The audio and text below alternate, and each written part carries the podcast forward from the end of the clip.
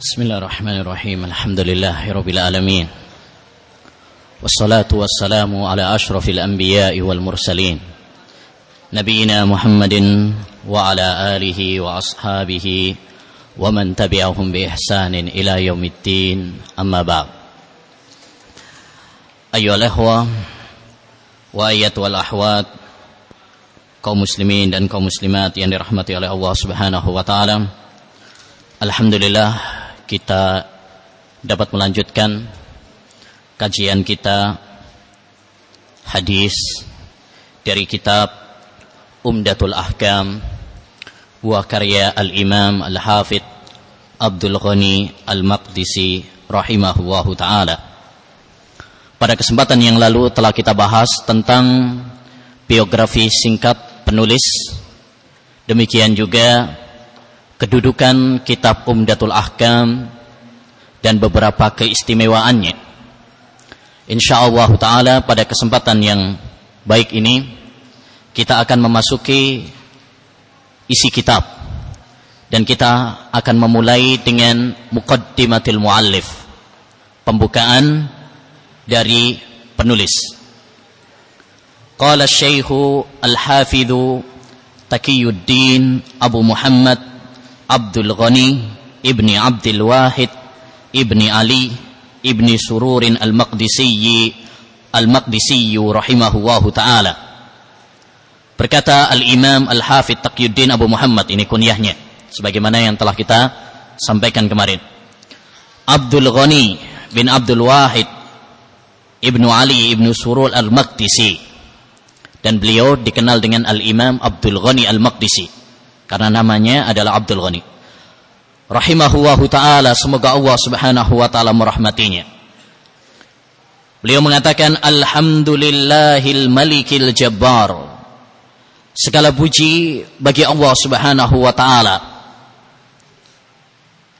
yang maha merajai dan maha menguasai. Al-Wahidil Qahar yang Maha Esa lagi Maha Perkasa. Taib. Alhamdulillah. Penulis mengawali bukunya dengan memuji Allah dengan ucapan Alhamdulillah.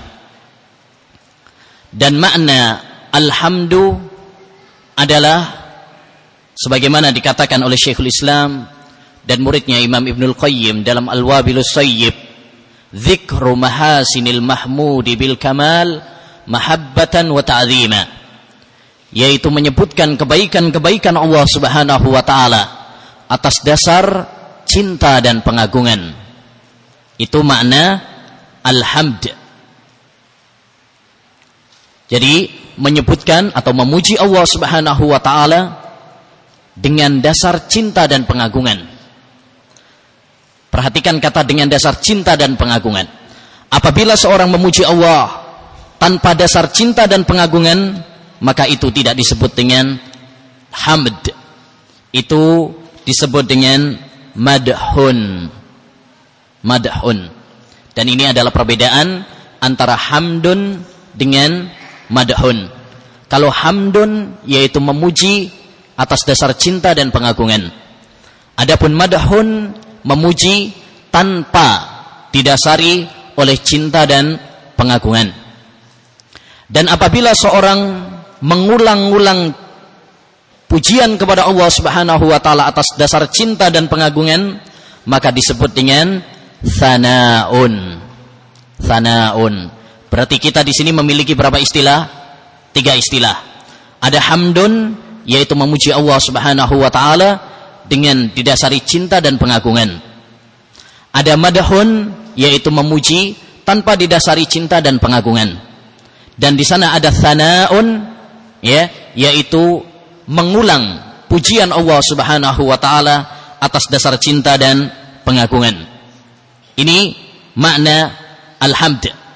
Dan al dalam kata alhamdu di situ berfungsi lil istighraq yang bermakna segala pujian semua pujian dan patokan al yang berfungsi lil istighraq adalah apabila bisa diganti dengan kullu yaitu apa semua Ya, semua.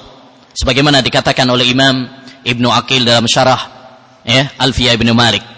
Jadi segala pujian yang didasari cinta dan pengagungan, semua pujian yang didasari cinta dan pengagungan lillah. Ya, lillah.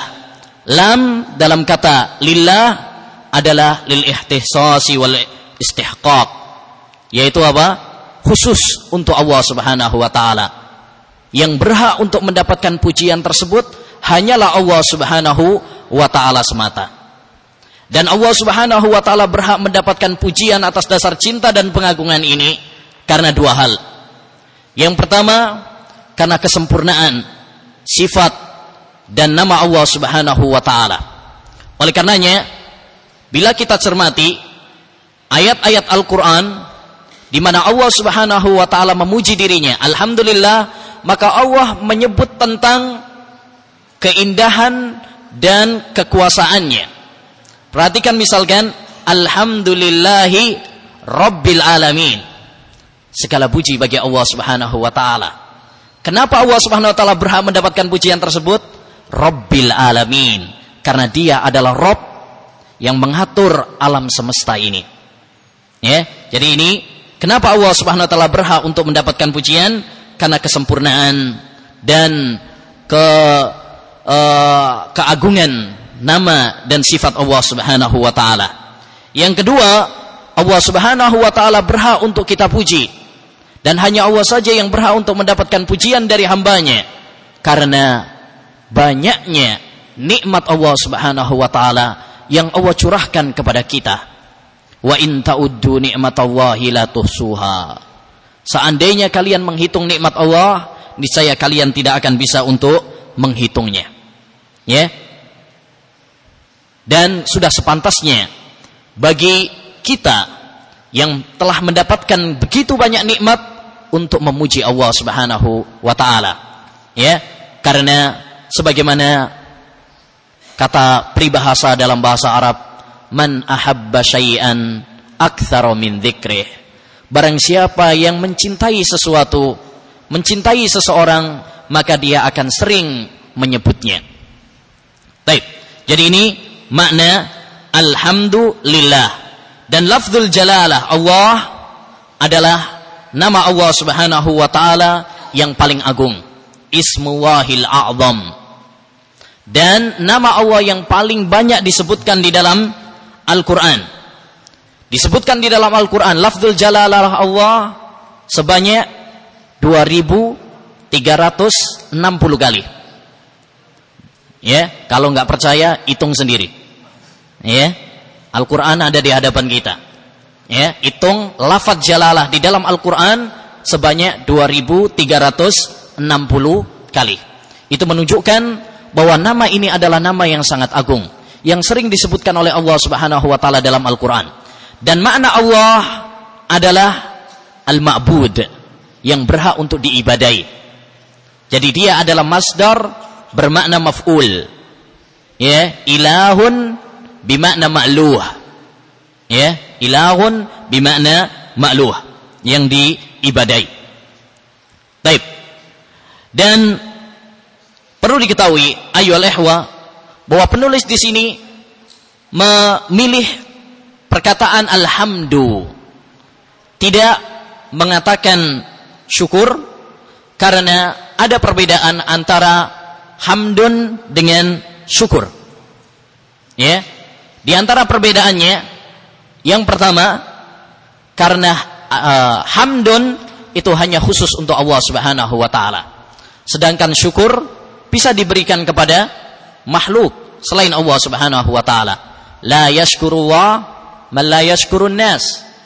Tidak berterima tidak bersyukur kepada Allah orang yang tidak bersyukur kepada makhluk.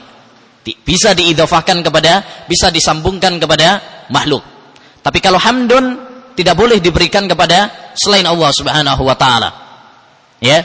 Yang kedua, perbedaan yang kedua antara hamdun dengan syukur bahwa hamdun ya itu baik karena Allah Subhanahu wa taala memberikan nikmat kepada kita atau tidak memberikan nikmat kepada kita, kita tetap memuji Allah Subhanahu wa taala.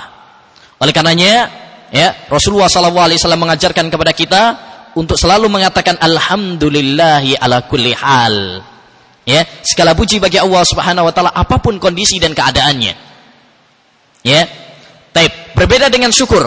Kalau syukur itu apabila kita mendapatkan nikmat dari Allah Subhanahu wa taala Taib kenapa penulis di sini membuka kitabnya dengan alhamdu dengan memuji Allah Subhanahu wa taala ada beberapa alasan kenapa penulis memulai bukunya ini dengan memuji Allah yang pertama adalah karena meniru Al-Quran. Meniru Allah subhanahu wa ta'ala di dalam Al-Quran. Sebab Allah di dalam Al-Quran membuka ya, Al-Qurannya dengan pujian kepadanya. Surat Al-Fatihah, ya, surat yang pertama kali di dalam Al-Quran. Allah mengatakan, Alhamdulillahi Rabbil Alamin. Yang kedua, untuk mengikuti Nabi Muhammad SAW. Karena beliau sallallahu alaihi wasallam selalu membuka khutbah-khutbahnya dengan memuji Allah. Innal hamdalillah nahmaduhu sebagaimana dalam khutbatul hajah ya ketika khutbah dan lain sebagainya. Yang ketiga ya penulis memulai dengan alham dengan memuji Allah Subhanahu wa taala karena mengamalkan perintah Allah di dalam Al-Qur'an. Seringkali Allah Subhanahu wa taala memerintahkan kepada nabinya untuk memuji Allah Subhanahu wa taala. Wa qulil hamdulillahilladzi lam yattahid walada. Surat Al-Isra ayat 111 misalkan. Ya, katakanlah wahai Muhammad dan perintah kepada nabi, perintah juga kepada umatnya. Al-khitabu lin-nabi hitabun li ummatih. Khitab kepada nabi itu adalah khitab juga kepada umatnya. Katakanlah wahai Muhammad, alhamdulillah. Maka untuk melaksanakan perintah Allah tersebut, kita pun memuji Allah Subhanahu wa taala. Dan yang keempat adalah untuk tabarruk dengan nama Allah Subhanahu wa taala. Karena nama Allah Subhanahu wa taala adalah berbarokah. Tabarakasmu rabbika dzil jalali wal ikram. Sungguh berbarokah nama Allah Subhanahu wa taala. Ya. Dan yang kelima adalah sebagai ungkapan syukur kepada Allah Subhanahu wa taala.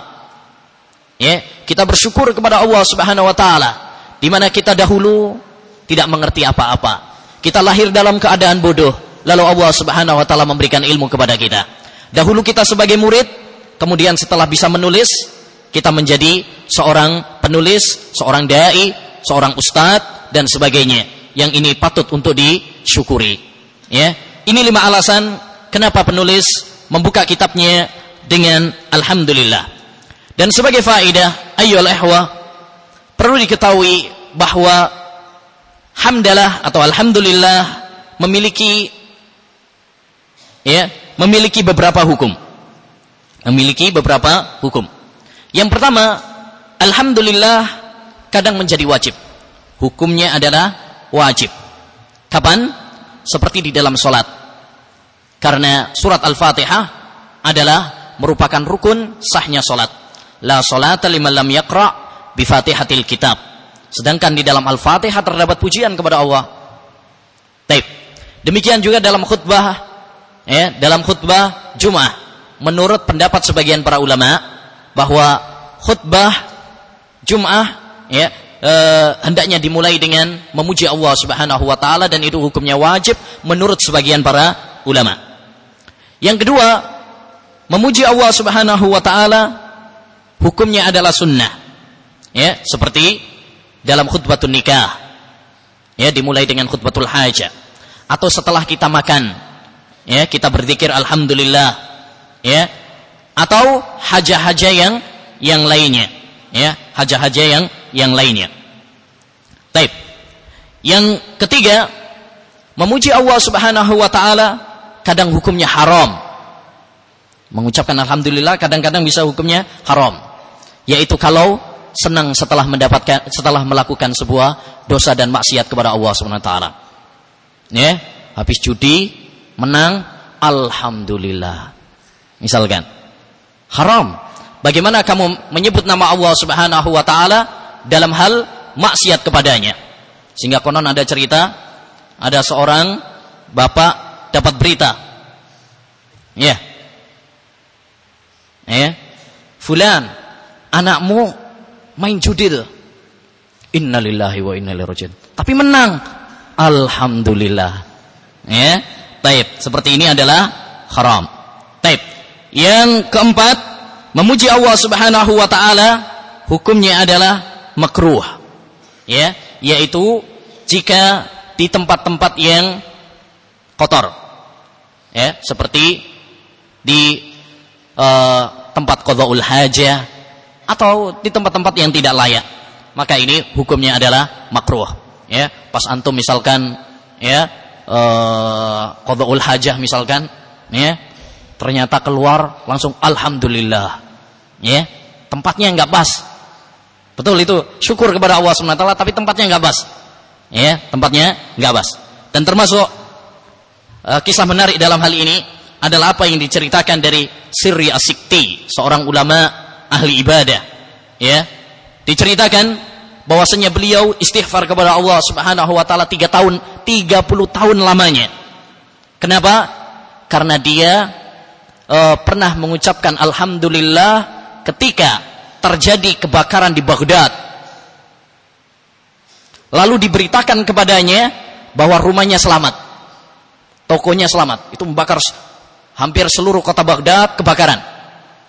Lalu ada berita, tapi rumahmu selamat. Alhamdulillah. Ya. Kemudian setelah itu dia meralat. Ya. Dia kemudian istighfar 30 tahun lamanya. Kenapa? Dia mengatakan, ya, saya hendaknya bukan mengatakan alhamdulillah. Justru saya harusnya bersedih karena teman-temanku yang lainnya, saudara-saudaraku yang lainnya tertimpa apa? Musibah. Harusnya saya sedih seperti mereka juga sedih. Oleh karenanya beliau bertobat kepada Allah dan mengistighfar 30 tahun lamanya karena hanya masalah itu saja. Baik, selanjutnya. Alhamdulillahil malikil jabbar. Al-Malik adalah nama Allah Subhanahu wa taala yang disebutkan dalam Al-Qur'an sebanyak lima kali. Ya, sebanyak lima kali. Al-Malik dengan lafat Malik. Karena di sana ada Malik. Disebutkan dua kali, ada juga dengan Malik. Itu disebutkan sekali. Dan maksudnya Al-Malik yaitu yang memiliki ya segala sesuatu tanpa ada yang menggugatnya. Dialah Allah Subhanahu wa taala raja yang menguasai segala apa yang ada di langit dan bumi beserta isinya. Tidak ada yang bisa menggugatnya. Al-Jabbar. Sedangkan Al-Jabbar nama Allah Subhanahu wa taala yang disebutkan dalam Al-Qur'an hanya sekali, yaitu dalam surat Al-Hasr ayat 23. Al-Azizul Jabbarul Mutakabbir. Ya. Dan makna Al-Jabbar tiga ya, memiliki tiga makna. Yang pertama, makna Al-Jabbar adalah maha tinggi di atas makhluknya. Allah Subhanahu wa taala tinggi di atas makhluknya.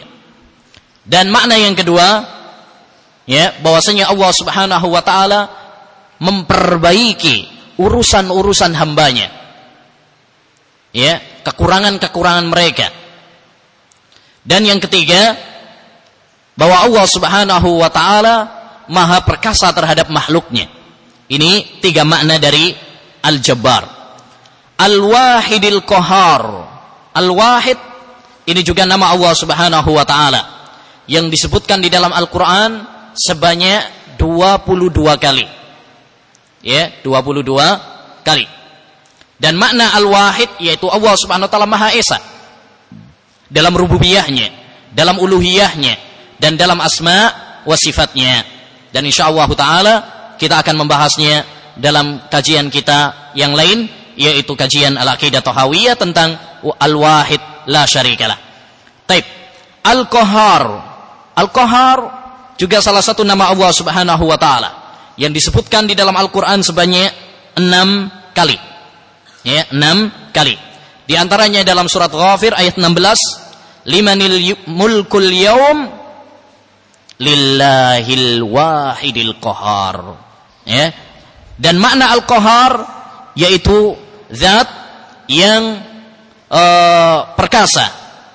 Ya, perkasa Bukti keperkasaan Allah Subhanahu wa taala yaitu Apabila Allah Subhanahu wa taala menghendaki makhluknya untuk mati, maka tidak ada yang bisa menyangkalnya. Tidak ada yang bisa menolaknya. Makhluk siapa pun, baik dia adalah para raja, baik dia adalah orang-orang yang kuat di dunia ini, jika Allah Subhanahu wa taala memberikan keputusan untuk mati, tidak ada yang bisa untuk menolaknya. Ini bukti bahwasanya Allah Subhanahu wa taala Maha perkasa.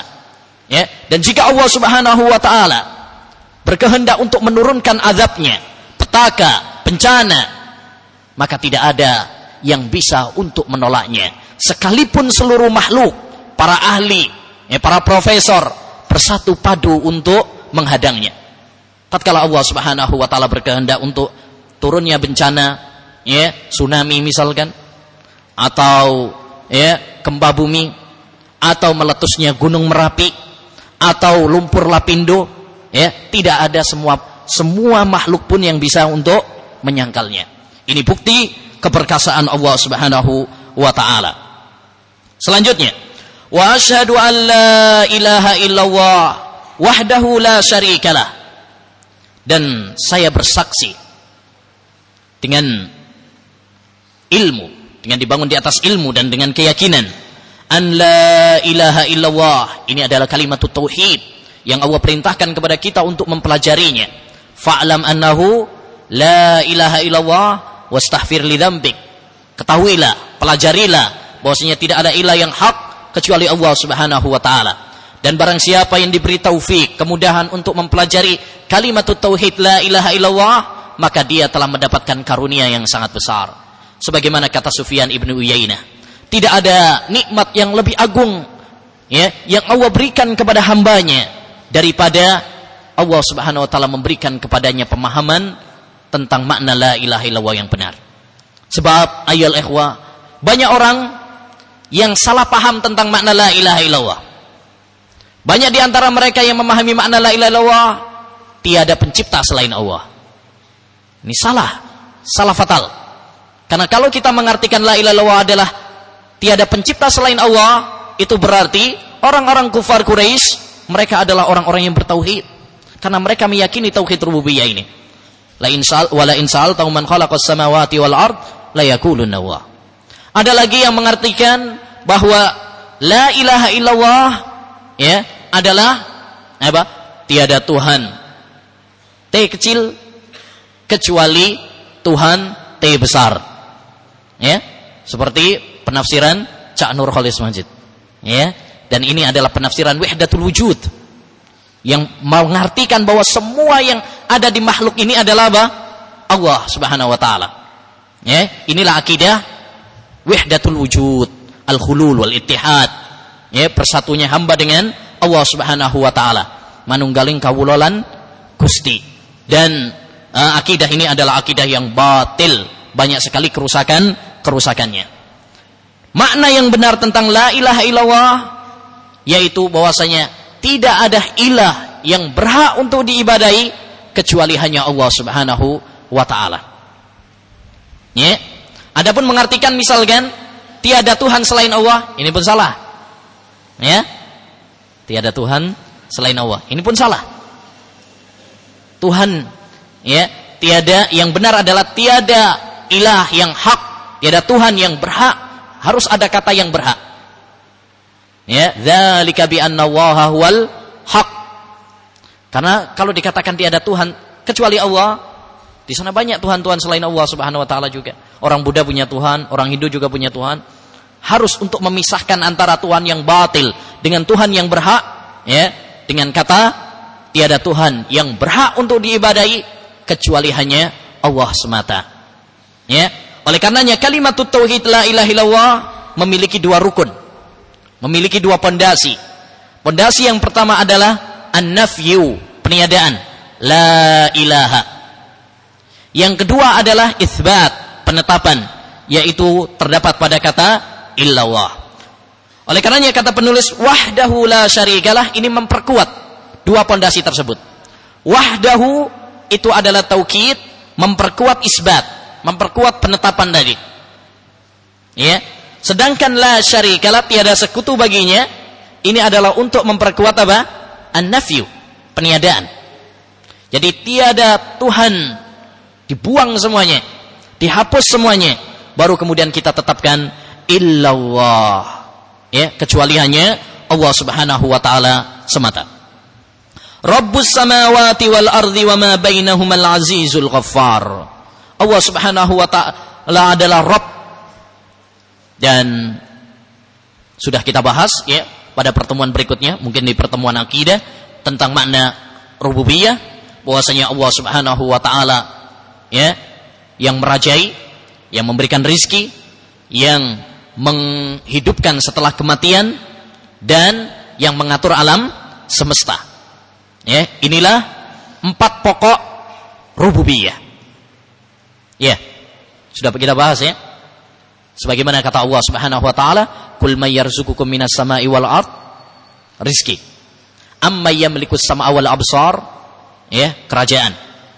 Wa may yuhrijul mayyita wa may yuhrijul mayyita minal hayy? Ya. Ini adalah menghidupkan setelah kematian. Wa may yudabbirul amra? Siapa yang mengatur segala urusan? Ini adalah mengatur. Jadi ini empat pokok rububiyah. Ya, memberikan rizki, merajai, ya, mengatur dan apa? Mem, me, uh, apa? Dan me, menghidupkan dari kematian. Taib. Dan rububiyah ada dua macam. Rububiyah secara umum, ya, kepada seluruh makhluknya. Yang kedua adalah rububiyah secara khusus yang diberikan kepada hamba-hamba pilihannya dari kalangan para nabi dan orang-orang saleh berupa ilmu, berupa taufik, berupa iman dan sebagainya. Rabbus samawati wal ardi. Allah Subhanahu wa taala Rabb samawat. Samawat jamak dari samaun yang artinya langit. Dan makna sama adalah setiap yang tinggi. Ya, setiap yang tinggi. Ya. Setiap yang tinggi itu namanya sama. Dan yang dimaksud di sini adalah langit. Ya, Rabbus samawat. Allah Subhanahu wa taala Rabb ya. Langit-langit. Dijamak karena langit itu ada tujuh tingkatan. Ya, wal ardi dan bumi. Mufrad. Ya, mufrad. Baik. Uh, di sini didahulukan langit. Dan langit disebutkan dengan bentuk jamak. Beberapa langit. Sedangkan bumi diakhirkan dan disebut dengan bentuk mufrad. Ya. Dan ini pun kalau kita perhatikan banyak ayat seperti itu dalam Al-Qur'an. Faedahnya sebagaimana dikatakan Imam Nawawi, ini menunjukkan bahwa langit lebih utama daripada bumi. Karena langit adalah tempat ya makhluk-makhluk yang utama dan di atasnya langit adalah Allah Subhanahu wa taala. Ya. Taib, ini dalil sebagian para ulama yang mengatakan bahwasanya langit itu lebih utama daripada bumi. Taib. Kalau langit di situ dibentuk jamak beberapa langit karena langit itu tujuh. Kalau bumi berapa tingkatan bumi? Tujuh juga.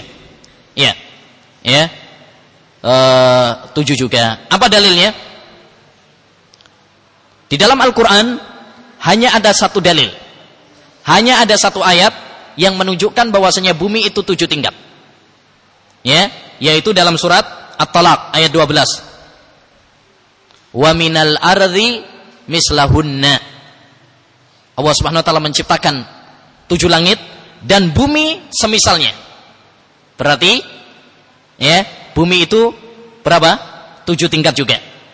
Adapun hadis banyak sekali. Di antaranya adalah man dzalama kida shibrin tawaqahu Allahu min sab'i aradhin. Barang siapa yang merampas sejengkal tanah milik orang lain, maka Allah Subhanahu wa taala akan me, apa namanya memikulkan kepadanya ya dari tujuh bumi. Jadi tanah yang dia rampas tadi beserta ya tujuh tingkatan bumi akan disuruh mikul dia. Ini menunjukkan bahwasanya bumi itu berapa tingkat? Tujuh, ting tujuh tingkatan. Taib. Dan perlu diketahui bahwasanya langit eh, bahwasanya bumi dengan kesepakatan para ulama seperti yang dinukil oleh Imam Ibnul Jauzi dan Imam Ibnu Hazm rahimahullah dan Syekhul Islam Taimiyah dan sebagainya bahwasanya bumi itu bentuknya bulat. Ini dengan kesepakatan para ulama. Jadi sebelum orang-orang ahli pengetahuan mengatakan bahwa bumi ini bulat, ya, para ulama kita jauh-jauh hari sudah mengatakan hal hal itu. Baik. Dan masalah yang terakhir, mana yang diciptakan lebih dulu? Bumi dulu ataukah langit dulu? Ya. Baik. Masalah ini diperselisihkan para ulama, tapi pendapat yang kuat adalah Allah Subhanahu wa taala menciptakan bumi dulu, kemudian setelah itu menciptakan langit. Kemudian kembali me menghiasi bumi dengan tumbuhan-tumbuhan, ya, kemudian e, gunung dan lain sebagainya. Ya, berdasarkan firman Allah Subhanahu wa taala. Ya, huwallazi khalaqalakum ma fil ardi jami'a. Dialah Allah Subhanahu wa taala yang menciptakan untuk kalian apa yang ada di muka bumi ini. Thumma stawa ila sama fasawwahunna. Kemudian Allah Subhanahu wa taala ya menuju langit dan menyempurnakan penciptaan langit. Ya. Baik. Dan saya katakan bahwasanya setelah Allah menciptakan berarti Allah menciptakan langit uh, pertama bumi dalam keadaan kosong. Kemudian menciptakan langit secara sempurna Lalu Allah Subhanahu wa taala mengisi pencipt kembali menyempurnakan penciptaan bumi.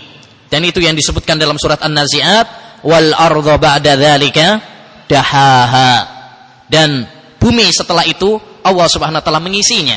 Mengisinya dengan apa? Tumbuhan-tumbuhan, gunung-gunung dan sebagainya. Baik. Selanjutnya Wa ma bainahumal azizul ghaffar. Dan apa yang di antara langit dan bumi? Ya al azizul ghaffar. Allah SWT Rob langit dan bumi dan beserta isinya. Isi langit dan isi bumi. Al azizul ghaffar. Dan Allah Subhanahu wa taala adalah al aziz ini juga nama Allah Subhanahu wa taala. Yang disebutkan di dalam Al-Qur'an sebanyak 92 kali. Ya di antaranya dalam surat Al-Buruj ayat 8 Ya. Taib. Dan Al-Ghaffar, Allah Subhanahu wa taala Maha Pengampun. Ini juga nama Allah Subhanahu wa taala yang disebutkan di dalam Al-Qur'an sebanyak lima kali. Ya, di antaranya adalah ya dalam surat Az-Zumar ayat 5. Wa ashhadu anna Muhammadan abduhu wa rasuluhu al-Mustafa al-Mukhtar. Dan saya juga bersaksi dan perhatikan dalam kata persaksian, ikhwan, ya. Di sini penulis mengatakan dengan lafaz mufrad, ashadu saya, tidak mengatakan kami. Karena persaksian itu nggak bisa diwakilkan. nggak bisa diwakilkan. Tatkala kita bersahadat tentang tauhid, nggak bisa diwakilkan. Makanya di sini menyebutkan dengan lafaz apa? Mufrad. Wa asyhadu anna Muhammadan abduhu wa rasuluh. Saya bersaksi bahwasanya Muhammad adalah hambanya abdun. Ya. Dan Allah Subhanahu wa taala menyebutkan Nabi Muhammad sallallahu alaihi wasallam dengan sifat abdun. Ya, di dalam Al-Qur'an dalam tiga tempat, dalam tiga tempat. Yang pertama, ketika Allah Subhanahu wa taala menantang orang-orang kafir untuk mendatangkan ayat Al-Qur'an dalam surat Al-Baqarah ayat 23. Wa in kuntum fi raibin mimma nazzalna ala abdina fa'tu bisurah. Kalau kalian ragu terhadap apa yang kami turunkan kepada hamba kami, yaitu Nabi Muhammad SAW, datangkan satu surat aja. Taib. Yang kedua adalah dalam Isra Mi'raj. Subhanalladzi asra bi abdihi. Maha suci Allah Subhanahu wa taala yang menjalankan dengan hambanya. Yang ketiga adalah dalam ya kedudukan ibadah dan dakwah wa annahu lamma qama Abdullah seperti dalam surat Al-Jin ayat 19 itu tiga tempat di mana Allah Subhanahu wa taala mensifati Nabi Muhammad dengan kata abdun karena sifat ini adalah sifat yang sangat mulia Sifat ini adalah sifat yang sangat mulia. Ya. La tad'uni illa biya abdaha fa innahu ahabbu asma'i. Janganlah kamu panggil aku kecuali dengan hambanya. Ya. Karena itu adalah sebaik-baik nama yang saya cintai. Wa rasuluhul mustafa al-muhtar. Dan Nabi Muhammad saya bersaksi bahwasanya Nabi Muhammad adalah hambanya. Persaksian kita bahwasanya Nabi Muhammad adalah hamba ya, menunjukkan agar kita tidak berlebih-lebihan seperti orang-orang sufi yang mengatakan bahwasanya Nabi Muhammad mengetahui ilmu gaib bahwasanya Nabi Muhammad bisa ini dan itu yang merupakan kekhususan bagi Allah maka ini adalah ya batil dan persaksian kita bahwasanya Nabi Muhammad adalah rasul ya menunjukkan bahwasanya Nabi Muhammad tidak boleh diremehkan tidak boleh didustakan tidak boleh dihina dan dilecehkan ya seperti ya orang-orang Yahudi atau ante-antenya seperti liberal dan Mu'tazilah ya yang mereka merendahkan Nabi Muhammad sallallahu alaihi wasallam dan meremehkannya. Dan Rasul yaitu seorang yang diberi wahyu oleh Allah Subhanahu wa taala dengan syariat yang baru. Dengan syariat yang baru. Dan ini perbedaan antara nabi dengan rasul. Kalau nabi itu adalah diberi wahyu dengan syariat Rasul sebelumnya. Dengan syariat Rasul sebelumnya. Dia memperkuat dan memperbaharui. Tapi kalau Rasul, dia adalah mendapatkan wahyu dengan syariat yang baru. Ya, dengan syariat yang baru. Ini perbedaan antara Nabi dan Rasul yang dikuatkan oleh Syekhul Islam Taimiyah rahimahullah dalam kitabnya An-Nubuwat. Adapun pendapat yang mengatakan bahwa perbedaan Nabi dan Rasul, Nabi adalah uh, yang mendapatkan wahyu dan diperintahkan untuk mendakwakannya uh, Rasul diperintahkan mendakwakannya kalau Nabi tidak diperintahkan maka ini adalah tidak benar. Karena Nabi pun diperintahkan untuk ya menyampaikan. Orang ulama aja wajib mendakwakan apalagi para nabi.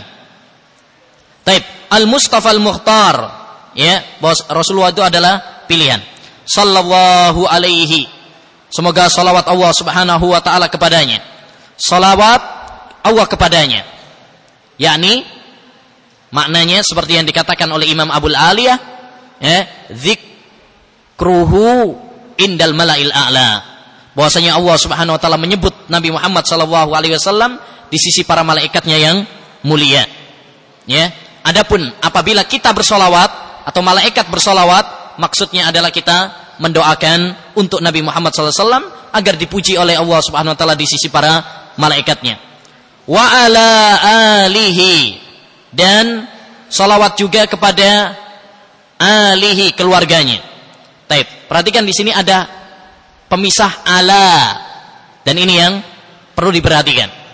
Ya, untuk membedakan dengan orang-orang Syiah. Kalau orang-orang Syiah mereka solawat kepada Nabi dan salawat kepada keluarga Nabi nggak pakai pemisah, nggak pakai pemisah. Ya.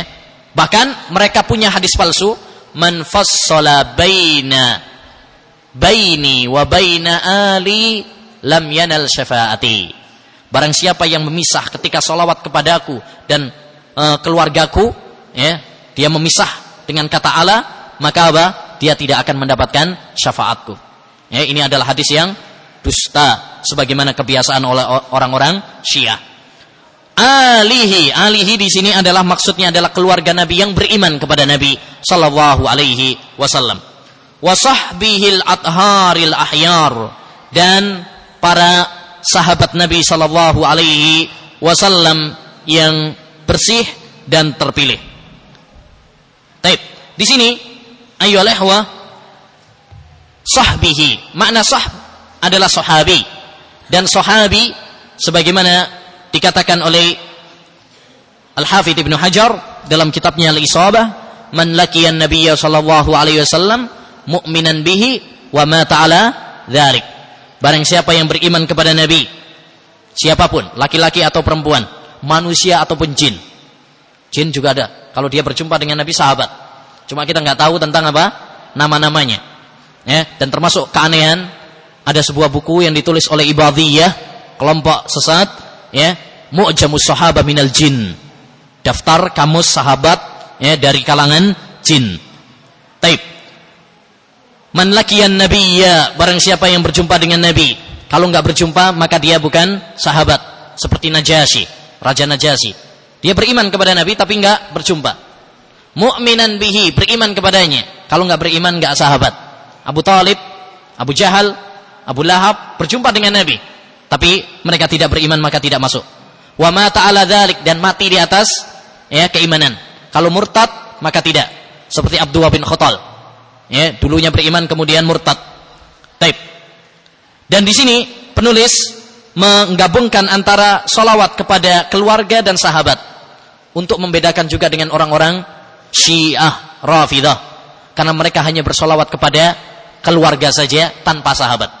Atau orang-orang Nasibiyah yang mereka hanya bersolawat kepada sahabat tanpa eh, ahlul bait keluarga Nabi Shallallahu Alaihi Wasallam dan dari sini juga ayo ikhwah ya e, perlunya kita untuk memperbanyak salawat kepada Nabi sallallahu alaihi wasallam. Karena salawat kepada Nabi banyak faedahnya. Imam Ibnul Qayyim menyebutkan 33 faedah dalam kitabnya Jala'ul Afham apabila kita memperbanyak salawat kepada Nabi. Ya di antaranya yang pertama untuk melaksanakan perintah Allah. Ya ayyuhalladzina amanu sallu alaihi wasallimu taslima. Yang kedua Allah akan memberikan ganjaran 10 kali lipat. Man shalla alayya wahidan sallallahu alaihi asra. Barang siapa yang salawat kepada saya satu kali akan diberi oleh Allah 10 kali lipat. Yang ketiga, dia akan dicintai dan akan menjadi uh, dekat dengan Nabi tempat duduknya di besok di hari kiamat. Ya. Inna min ahabikum ilayya wa aqrabikum ilayya majlisan yaumal qiyamah aktsarukum salatan alayya. Ya, orang yang paling dekat tempat duduknya besok pada hari kiamat adalah yang paling banyak salawat kepada saya. Dan yang terakhir yaitu kita terhindar dari sifat pelit. Karena Nabi bersabda al-bahilu man dzukirtu indahu wa lam yusalli alayya. Orang yang pelit adalah orang yang disebut namaku lalu dia tidak salawat kepadaku. Makanya nggak boleh meringkas salawat. Sot, solam, saw itu nggak boleh. Ya, taib. Karena itu termasuk apa? Pelit kepada Nabi Shallallahu Alaihi Wasallam. Jadi ya hendaknya kita memperbanyak salawat kepada Nabi. Ya. Sekaligus ini adalah untuk membantah orang-orang yang menuduh bahwasanya ahlu sunnah wal jamaah as-salafiyun atau yang biasa mereka bilang wahabi ya mereka tidak suka salawat kepada Nabi tidak cinta kepada Nabi.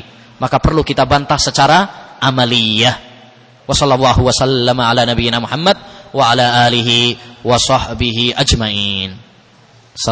warahmatullahi wabarakatuh